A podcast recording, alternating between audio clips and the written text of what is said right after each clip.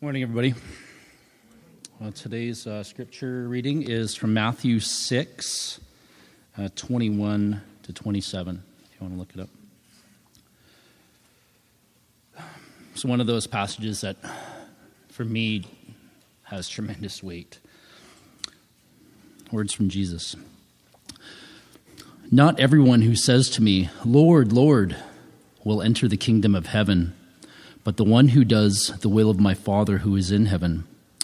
On that day, many will say to me, Lord, Lord, did we not prophesy in your name and cast out demons in your name and do mighty works in your name? And then I will declare to them, I never knew you. Depart from me, you workers of lawlessness.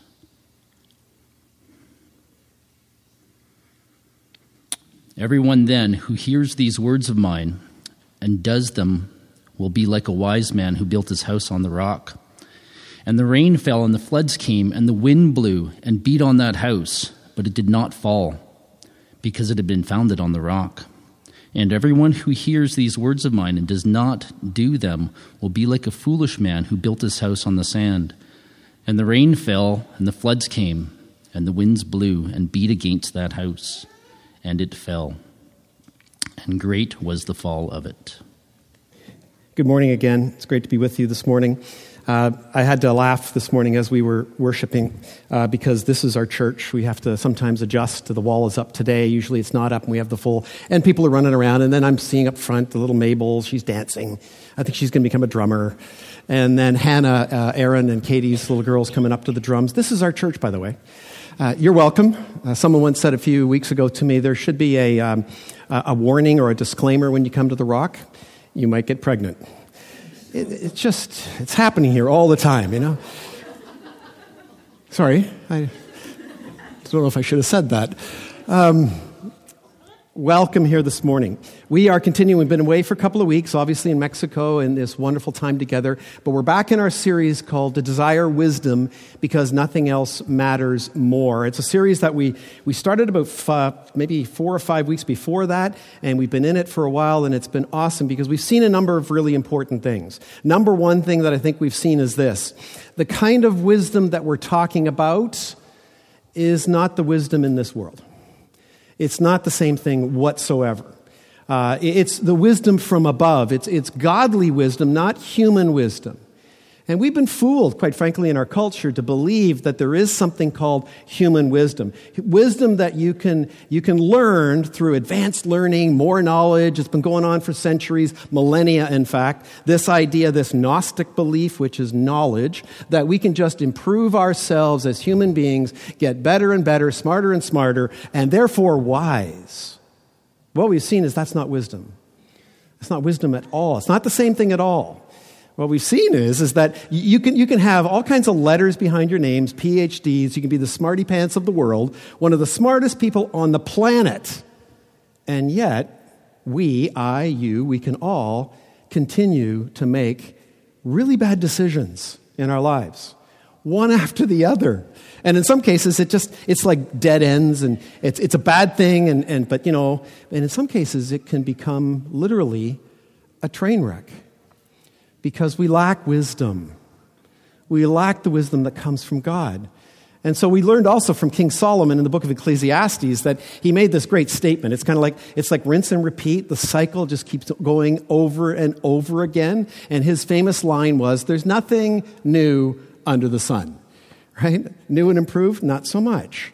we just repeat ourselves generation after generation Century after century, every newborn generation comes into this world and thinks, well, we're smarter than the last group. You watch us. Rinse and repeat. There's nothing new under the sun. I mean, Solomon's own life, he, he conducted a 40 year experiment. He was gifted, by the way, in the Old Testament, if you weren't with us early in the series, with the wisdom of God. He asked God, Would you give me the wisdom at 19, 20 years of age so that I can lead the people of Israel, be a great king? And God said, Good for you for asking for wisdom. Sure, I'll give it to you. And he had it. And he displayed it in the first few years of his kingship. And then he goes, You know what? I'm a pretty smart guy. I think what I'll do now is I'll set aside the wisdom of God and I'll conduct this 40 year experiment. And he does it. And for 40 years, he goes around seeking pleasure and happiness to see if it's possible. that you can have a happy, successful, and joyful life without God? Well, his conclusion was yeah, meaningless. Vanity is one of the words that's used in one of the translations, meaning it's actually prideful and vain to think that. He, he said literally, it's like chasing the wind, it's like trying to grab the wind. And so we've seen all that, we've learned all that in our series, and, and, and we, we've come to this point in the series where what I want to do for the next six weeks before we begin our Advent series in December, which we do every year for Christmas, is I want to take us on a bit of a six week journey where we see something really interesting. I don't know if you've seen this before, but there's an amazing parallel between the Proverbs of Solomon that he wrote in the Old Testament and the parables of Jesus. I mean, go figure, right? We saw that one instance in his life when he first became a king, Solomon that is, where he displayed the wisdom of God as king, where two women came to him with the decision to be made about whose child it was.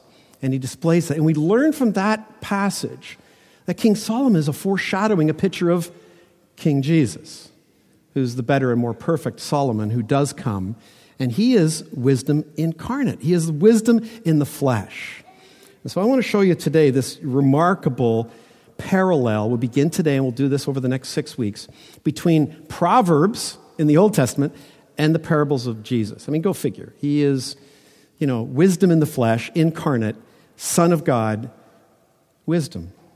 Now, in the Proverbs, I don't know if you've studied this, but I have. And for today, I'll just give you a couple of statistics. In the Proverbs, in the ESV translation, which is what we are teaching from out of here at the Rock Church, the word wise is used a total of 56 times. Whereas the word fool or foolish is used a total of 71 times. It's almost like the Proverbs are telling us there are way more fools than there are wise people which is true. Actually, in the Hebrew, it's, we don't like translating it in the Bibles because it's insulting, right? And, and the gospel and the word of God sometimes is hard enough, but the proper translation of the Hebrew of the word fool is actually idiot. It's actually idiot. I'm sure none of you have ever called somebody that in the past, right? The parables, on the other hand, of course, are, are called one of the pithy things that people say about the parables. Many have said they are an earthly story with a heavenly meaning.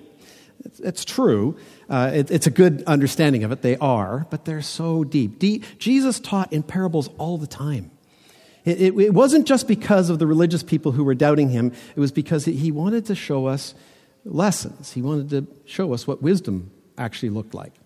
He himself speaking wisdom to us. And so the parables are, are remarkable. Uh, we see that they're usually contrasting one way with another way.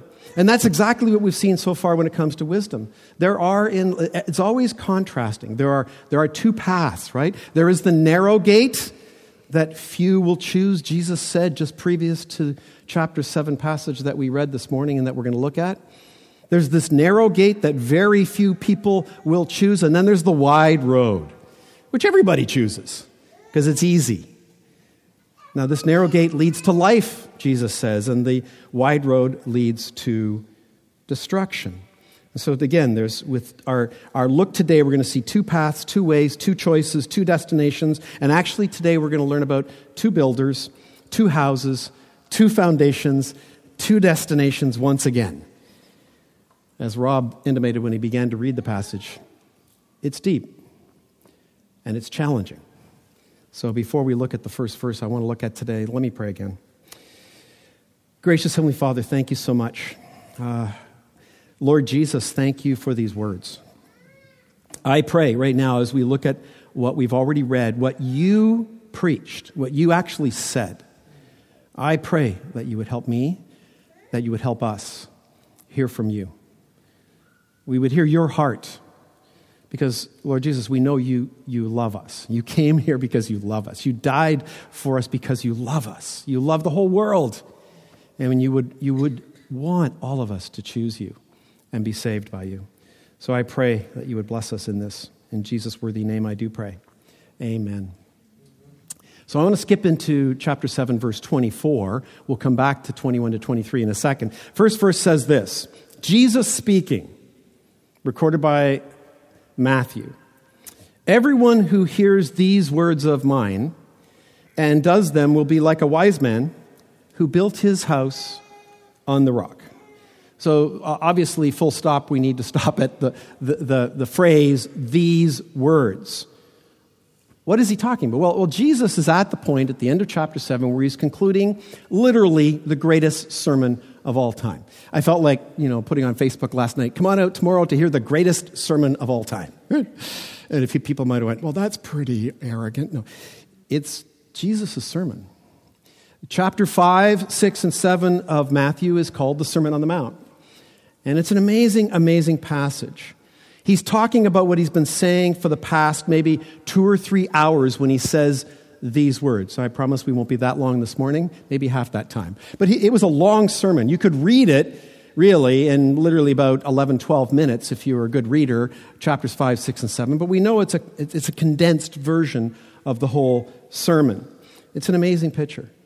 Jesus has gotten to the point in his ministry, it's about a year into his three year, three and a half year ministry at 30 years of age, 31 years of age. And he's already called his disciples. They've been following, following him. Thousands of people have also started following him, and for two reasons. One, his amazing teachings. I mean, after verse 27, it actually ends in chapter 7 with the, this, this statement where it's like, and people were amazed all of those, thousands of people. He was a rock star. There were thousands of people here to listen to this sermon on that day. And they were amazed because he, listened, spoke with authority, unlike their Pharisees, their rabbis, and their scribes. They were amazed. So there were thousands of people following, and there were some religious authorities there because they had heard about this guy this Jewish rabbi, this preacher who had a bunch of disciples following him and thousands of people coming out to hear him, not only because of his authority and great sermons, but also his miracles. I mean, he's raising people from the dead. He's feeding 5,000 at one time. He's healing every disease that's brought into him. It's remarkable.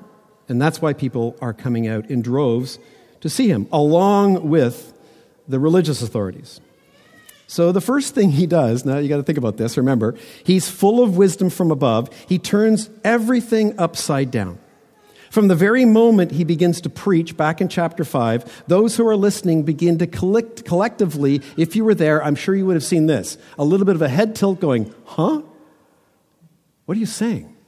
Because here's the first thing he says when he opens his mouth in chapter 5 and, and, and he says these words to those who are his disciples are closest to him, and then all these thousands of people around. He says this Blessed are the poor in spirit, for they shall inherit the kingdom of God. Now, this is the beginning of what we call the Beatitudes or the beautiful attitudes. And, and it's Jesus essentially saying, look, these are the character traits, these are what people will look like who are mine, who have placed their faith in me, who have trusted in me as their personal Savior, and are welcomed in to heaven.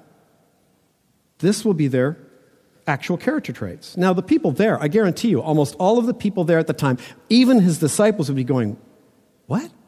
Excuse, excuse me? What, what, what are you saying? Huh? Poor in spirit?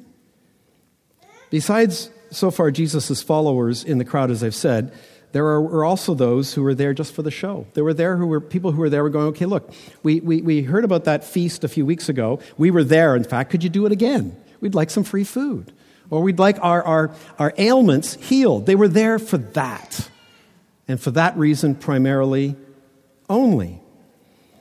And there, there are also the religious leaders, I said. They now see Jesus as this threat. They, they, they're hoping that he'll say something where they'll be obviously able to say, false teacher, see, he doesn't really know his Bible, or that they will discredit him in such a way that they can at least get rid of him, quiet him. And eventually, as you know, they, they did do that. They and those who were there were there only for what Jesus could do for them and they probably thought that what he just said is, well, come on. That's just dumb, Jesus. That's not the way the world works. You see, they believe what most people, I think, today believe. Most people believe this today. I believed this for most of my adult life, really, when I was in business. I mean, I believed it. The way to salvation, to self improvement, to a successful and happy life is in your own hands. And those who work hard and aggressively pursue the lifestyle that they want. Come on, carpe diem, seize the day. It's up to you. Right? That's the way up, isn't it?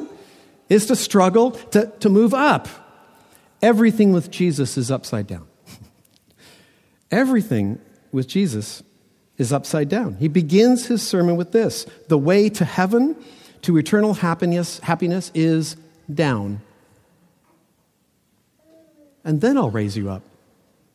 You must first humble yourself before God, and that's why Jesus follows with how you and they can actually do that, with the very next verse in chapter 5 when he says this Blessed are those who mourn, for they shall be comforted. So now, on first blush, many people would hear that, especially in that crowd today, and maybe some of you would go, wait, okay, wait a second. So, so people who cry and are sad, are the people going to be comforted? Okay, well, that makes a certain amount of sense. But no, that wasn't Jesus' point. And the rabbis would have understood that because it's, it's, it's also Old Testament leaning teaching. And, and really, what, what Jesus is saying there is no, these are people who've gotten to the point where they recognize that when it comes to achieving God's approval and acceptance, they're bankrupt. They've got nothing to offer Him. They are mourning over the fact that they are broken, sinful people. And, and it's achieving that point, getting to that point, that makes them literally poor in spirit. And that's where that comes from. That teaching comes from. And so Jesus is putting this stuff out there. These guys are listening to this. And well, the religious in that day, and maybe even today, hear that, and, and they just want to push back. It's natural. You probably, I have for many years, wanted to push back on that kind of thinking. We, we all must think, we think there must be some way, even when we become Christian and we mess up and fall down, that there must be some way for us to be able to earn our salvation or earn God's approval and acceptance again because we've messed up and his approval. Jesus, like every preacher, preacher at that time, I can guarantee you. I mean, one of the things that I'm really glad I have progressive lenses because I can read my notes here and I can see you, right? But Jesus is just like every preacher. I, can you imagine he's on this mountaintop, and the reason why he's there is because he didn't have a mic like I do, but his voice would carry, and he's looking and he can see the expression in people's faces. And he can see that some of them are beginning to think what most of us have already thought. Come on. There's, there's got to be some way that I can contribute to this, that I can save myself, some way that I can work up to God's approval and acceptance. Jesus sees that, and a few verses later, he says this, which would have rocked and did rock their world. He says, For I tell you this, unless your righteousness exceeds that of the scribes and the Pharisees, you will never enter heaven. Okay. Like, I can't, I, I, don't know how I could give you any illustration of how that would have rocked their world and would have been shocking to them at that time. At that point, I, I mean, honestly, I would have expected that, like some of you sometimes might feel like, I'm just going to get up and walk out because I don't want to hear any more of this. But they didn't because he kept going for a couple more chapters and what he had to say. It's shocking. I mean, everyone in that day knew that these guys, the Pharisees, the Sadducees, the rabbis in the temple, in the Jewish faith, the big hats, the big garments they wore, that they were the most righteous people on the planet. And if you didn't think that, they would tell you they were. Right? They would, they would tell you that they were those kind of people. Everybody knew that. It was, it was bizarre what Jesus is saying. So, Jesus is saying that in order for you or me to be saved, our righteousness before God needs to exceed the most religious person you've ever heard of in your life. Let me give you a name Mother Teresa. Right? Like, you know, she's no longer with us, but she's pretty righteous, holy, give her life to poor and helping people. Well, in order for you to get into heaven, you need to be more righteous than her. Anybody ready to give up? Worse, the religious dudes hear that and they're going, he's talking about us too. this is shocking because basically he says to them, You're not good enough either, guys. This led to them hating him and to plotting to kill him in the end. So now Jesus launches into the rest of his sermon, turning everything upside down. Everything. He, he goes through a whole list of things. For example, you guys, most of you know the Sermon on the Mount. The, the one special one, right at the very beginning, is he looks at them all because they, they kind of made the whole idea of adultery kind of common, right? And, and divorce kind of common. And he goes, so, so, so many of you think that what the Ten Commandments says, thou shalt not commit adultery, means is that we're talking about the physical, actual act of having sex with someone who is not your spouse. And they're probably all sitting there going, Yep, that's, that's what it is. And Jesus is going, No, it isn't. What God means, what I mean by that is literally this even thinking about it, wanting to, desiring in your heart, looking at another woman or man with lust in your heart, is, in God's eyes, committing adultery. Don't raise your hands, but anybody? Turns everything upside down. So, if you read the whole sermon, let me just kind of synthesize it for you this way. I don't think what you're going to end up finding by the time we get to this last passage is that this is some olive skinned, soft spoken, mealy mouthed, love and hugs Jesus. This is the Son of God who came to die on the cross for your sins and my sins. He's serious. He's very serious, but he does love you. That's why he's so serious. So the Sermon on the Mount is not about what Gandhi thought it was about. See, Gandhi thought when he read the Sermon on the Mount, he actually built his whole philosophy uh, of social justice and nonviolence on the Sermon on the Mount. He, he proudly told people that. You can read his writings, and he said that. But he did say this also. Yeah, the idea that he was somehow divine, yeah, I can't accept that. Well, most of the world can't accept that either. But he built his philosophy on that, and it was based on this. His, his idea was he's a wise man. And these were really good moral teachings. And so, no, this Sermon on the Mount ultimately is not about how you can lead a good life and become happy and successful and have a moral life and therefore be accepted by God as a result of your good works. Because listen, here's the truth. Let's be honest with each other. If it all if it was, we're all dead. We're done. That's why the gospel is called good news. Some of you may not have heard this before. If you're a rock star, you've heard me say it many times. But it's the one thing that's different about Christianity than every other religion on the planet. Everyone. And that's one of the things that convinced me as a 23 year old young man, not so many years ago, that this is the truth.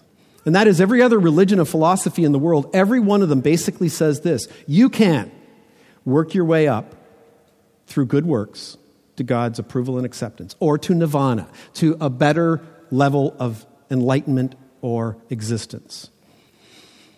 The gospel says, the scripture says, Jesus Christ says, sorry, it's not true. The gospel says, you cannot do that.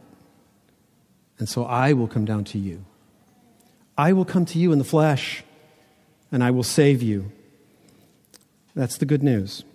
Timothy Keller puts it really, really well. The difference between religion, which nobody likes, and I understand that, and the gospel.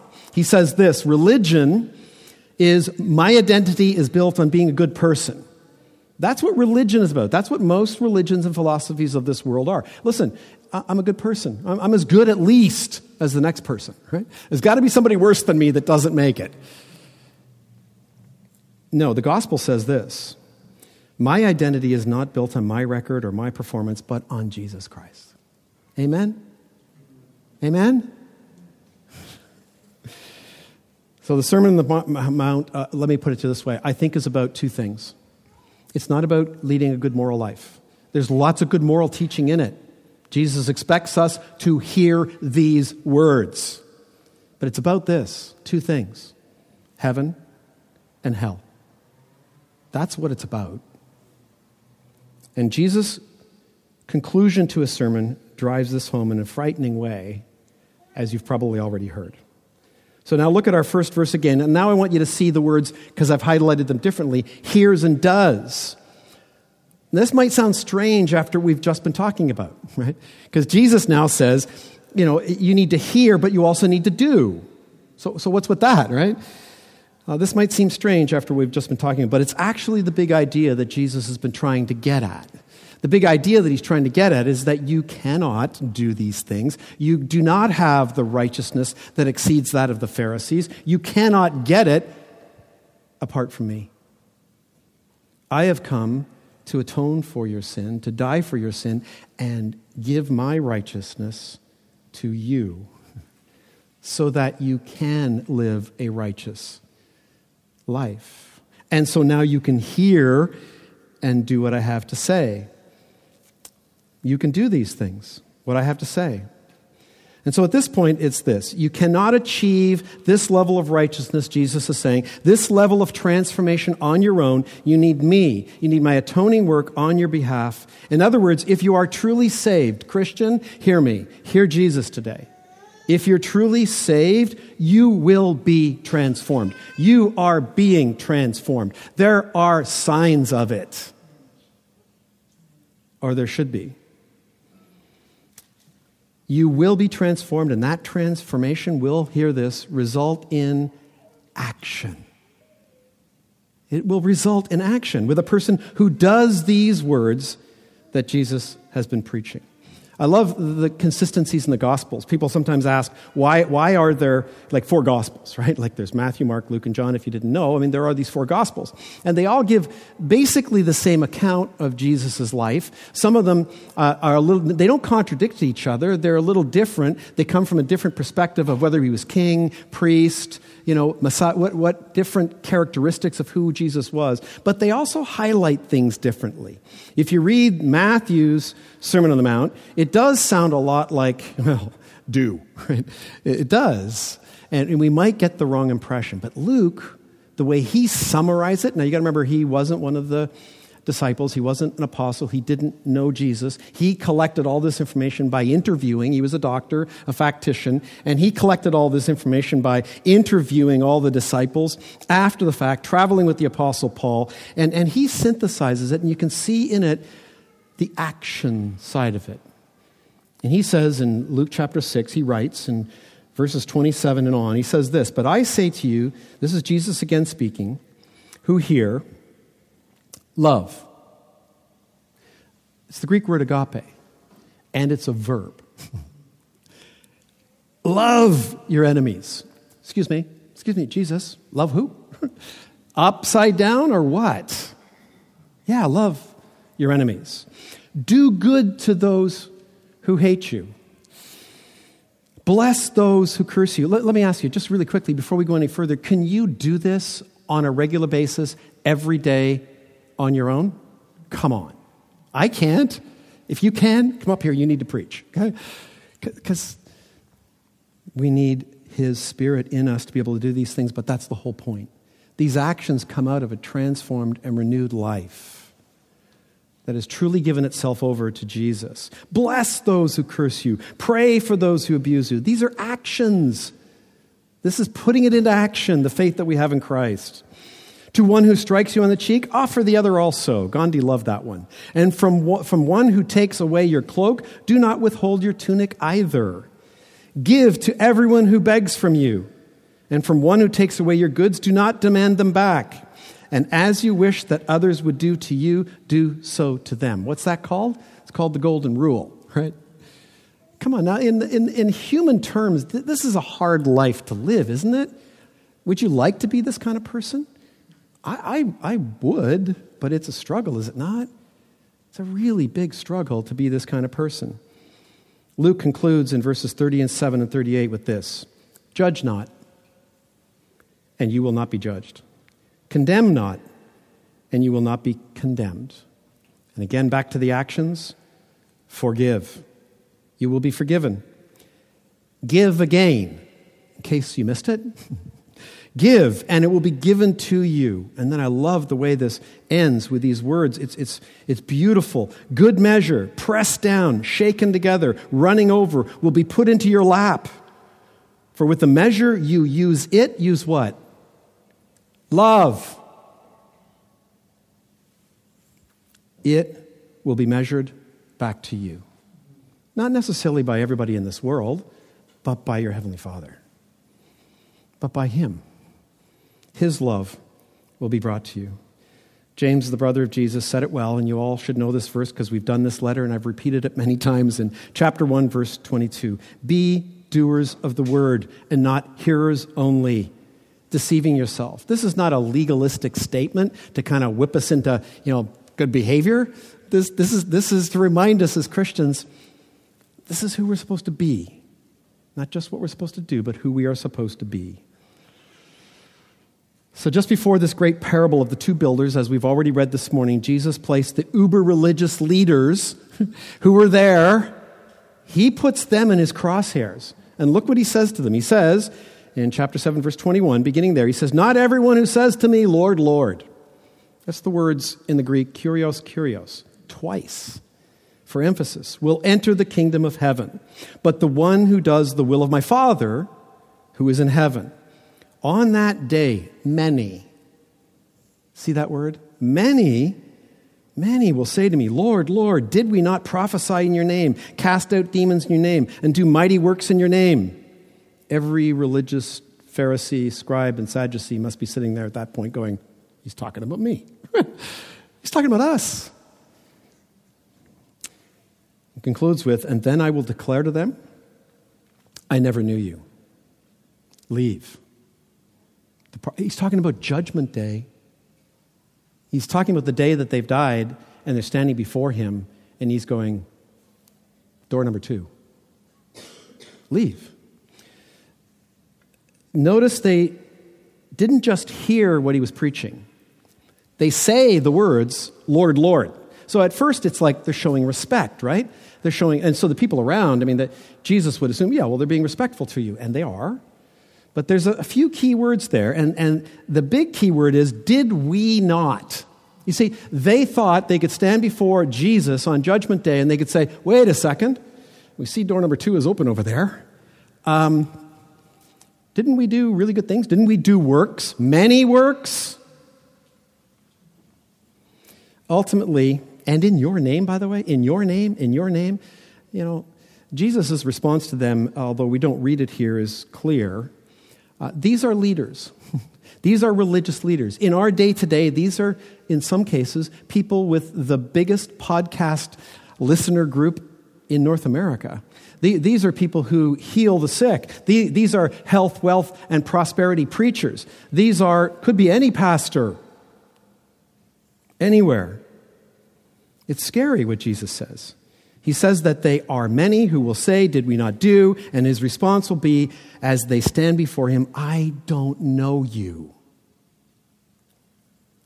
My dad once asked me many years ago before he passed away, because I had to have the conversation with him, and fortunately I did.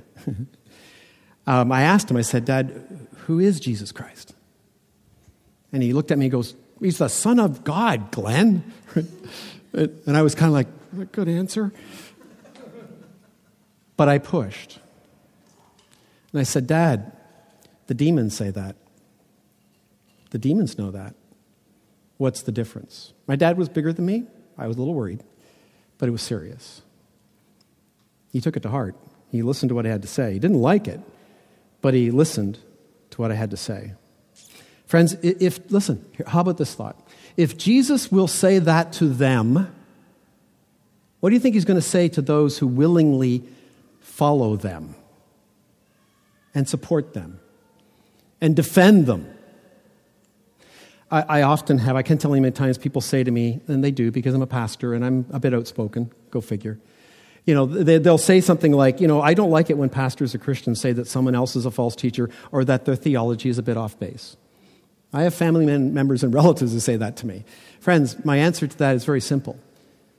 Heaven and hell, your eternal destiny, are at stake.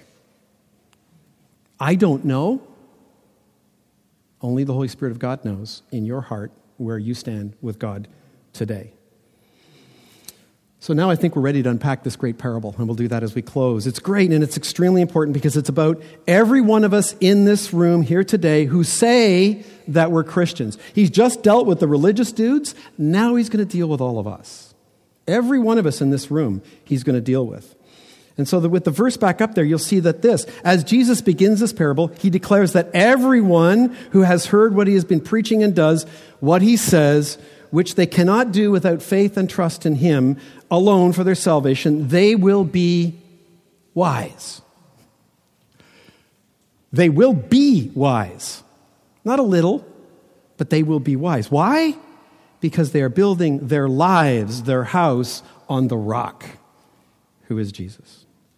I, I, truly love this parable a lot. really, I do. I've loved it most of my life. And one of the reasons for that is my dad, again, he was a general contractor, he was a builder. And uh, he worked for 25 years for Cloak Construction in Toronto. I worked four summers in a row for my dad, which was painful. It's one of the reasons why I decided to grow up and wear a suit and tie. Uh, it was hard work. But I loved it because what I learned working for my dad, who eventually went on to become a leading building inspector with the city of Toronto, is I learned a couple things. What hard work really looks like.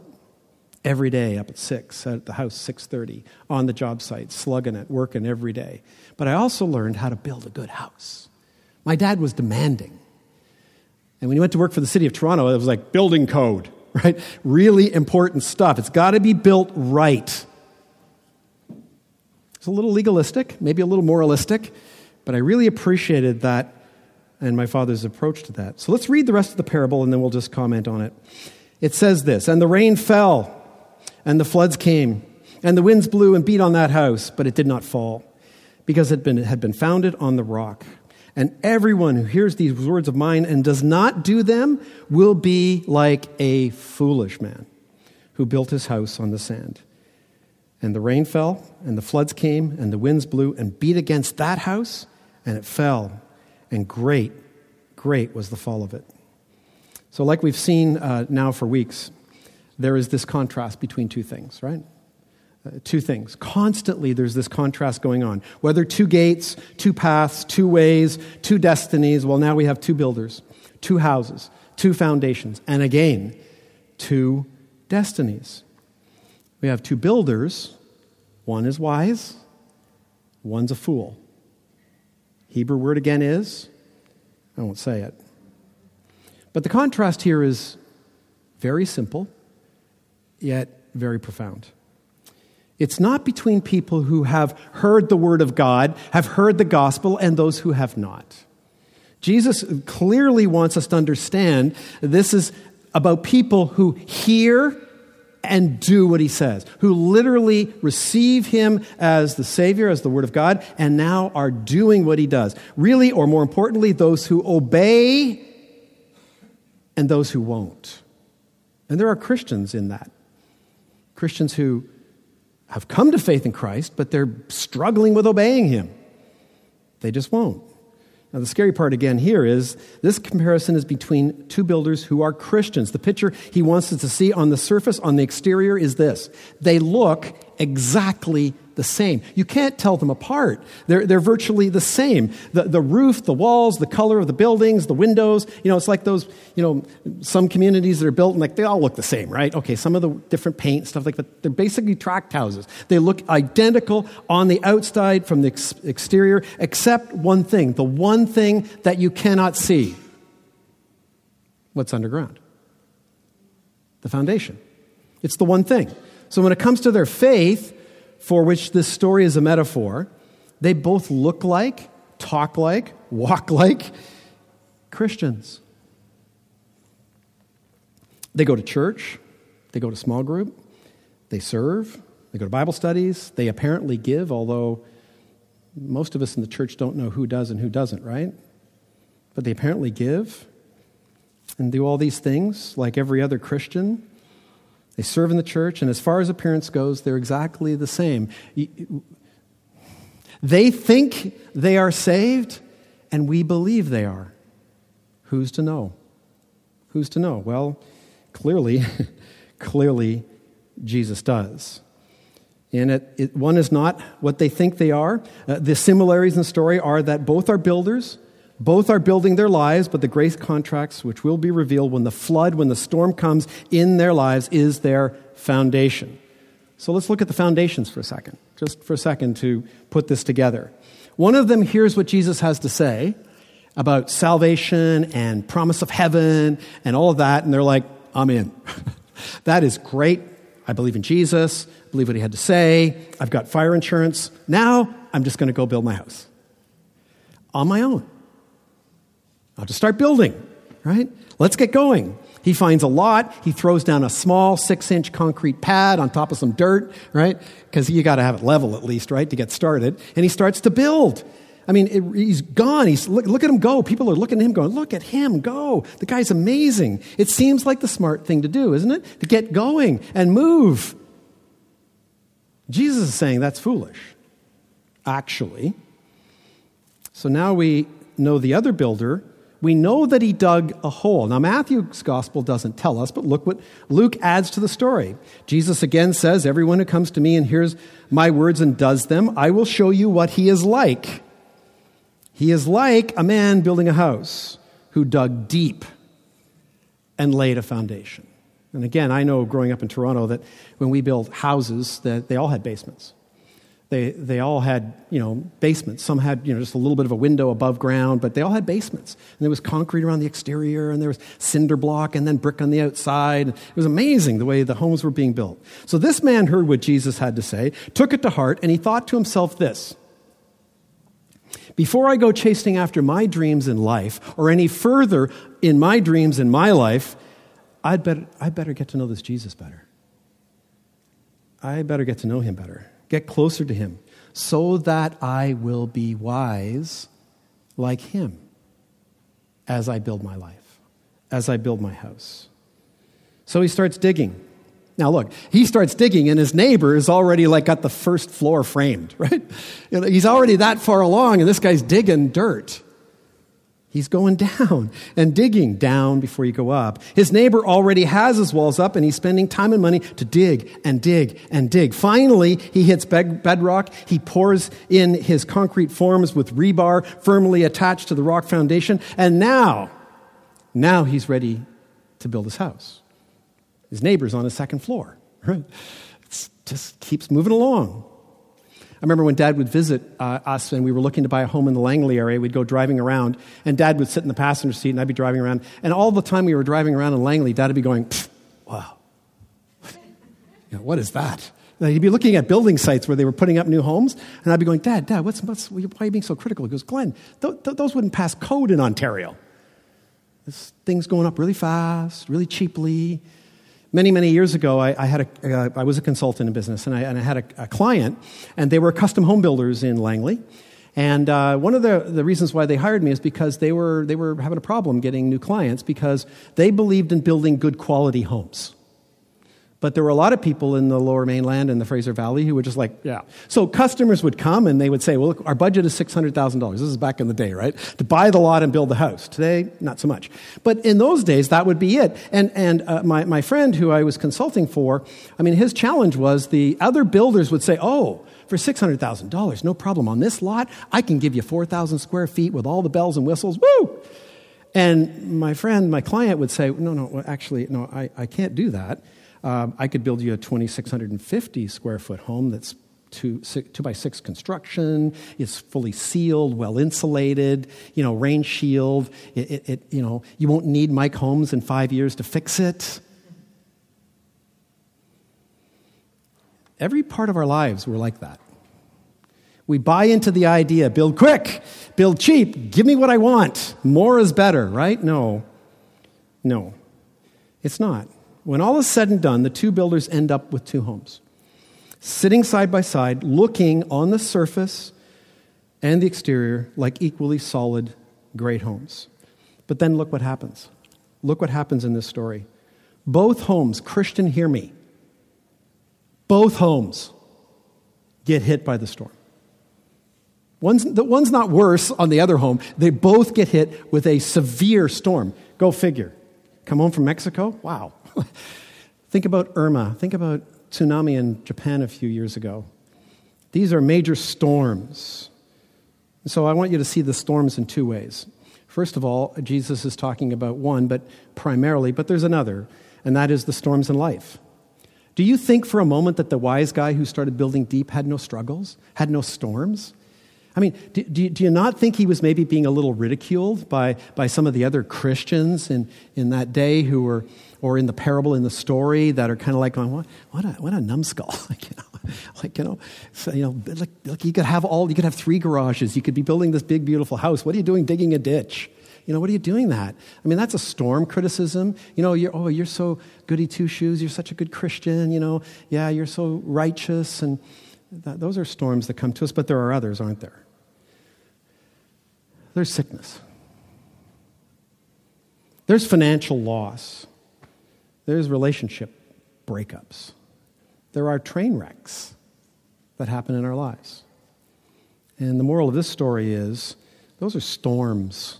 It's not a matter of if, but when they're going to come into your life. They come, they happen. The point of the story is, the point of the parable, the point of what Jesus' heart is, is if you have me, I'm there in the storm with you. I will hold you up. These things won't mean the same to you because you have me. But he's actually speaking about the great storm. And this is where it gets very serious. He's talking about the great storm, the storm that one day all of us in this room will face. And it's the great storm of God's judgment. Every single human being on this planet today, every one of you in this room today, will stand before him one day. That's what the scripture teaches us. That's what we believe. And the reality is, I mean, it's why Jesus said a few verses earlier in chapter 7, verse 15, Beware, guys. He also talked about enter in through the narrow gate. He, he wants us to enter into his peace and his protection and his salvation. And he says, Beware. And the reality is, one day, See the words again, many, Jesus said, will stand before his judgment seat, and the storm will overcome them. It just will wash over and destroy them. There will be destruction. On the other hand, Christian, if that's you here today, what you can hope to see is this that storm will come for you too. But one thing will be very different Jesus Christ will be standing there right beside you with his arm around you, his yoke around you. And he will say, Father, not this one. He, she is mine. I took the storm. I took the storm for them on the cross and in their place on that day. Remember, this one is mine. I mentioned that there's similarities between Proverbs and parables. Let me give you a couple of Proverbs in closing. Proverbs chapter 1, verses 7 to 9 says this, and I think it might be a little bit more meaningful now that we've heard this parable explained, preached, read. Solomon wrote, The fear of the Lord is the beginning of knowledge. Fear is not in that verse meaning scared, although it's about reverence for God's holiness and his righteousness, having clear reverence for him. Fools, look at this, despise this kind of wisdom and instruction. Hear, my son, your father's instruction, and forsake not your mother's teaching, for they are a graceful garland for your head and pendants for your neck. And then in verse 23, I want you to hear this as the words of Jesus, because it is his spirit he is the Spirit of wisdom. He is wisdom incarnate who is giving these words to Solomon when he says this If you turn at my reproof, if you hear these things that I am preaching to you, and you turn from your sin and turn to me, behold, I will pour out my spirit to you. I will give my spirit to you. I will come in and sup with you. I will save you. And I will make my words known to you. Any storms? What kind of house are you building? Friend, let me encourage you today. Dig deep. Build your house on the solid rock. It's the only hope that I have, it's the only hope that you have. Pray with me, would you?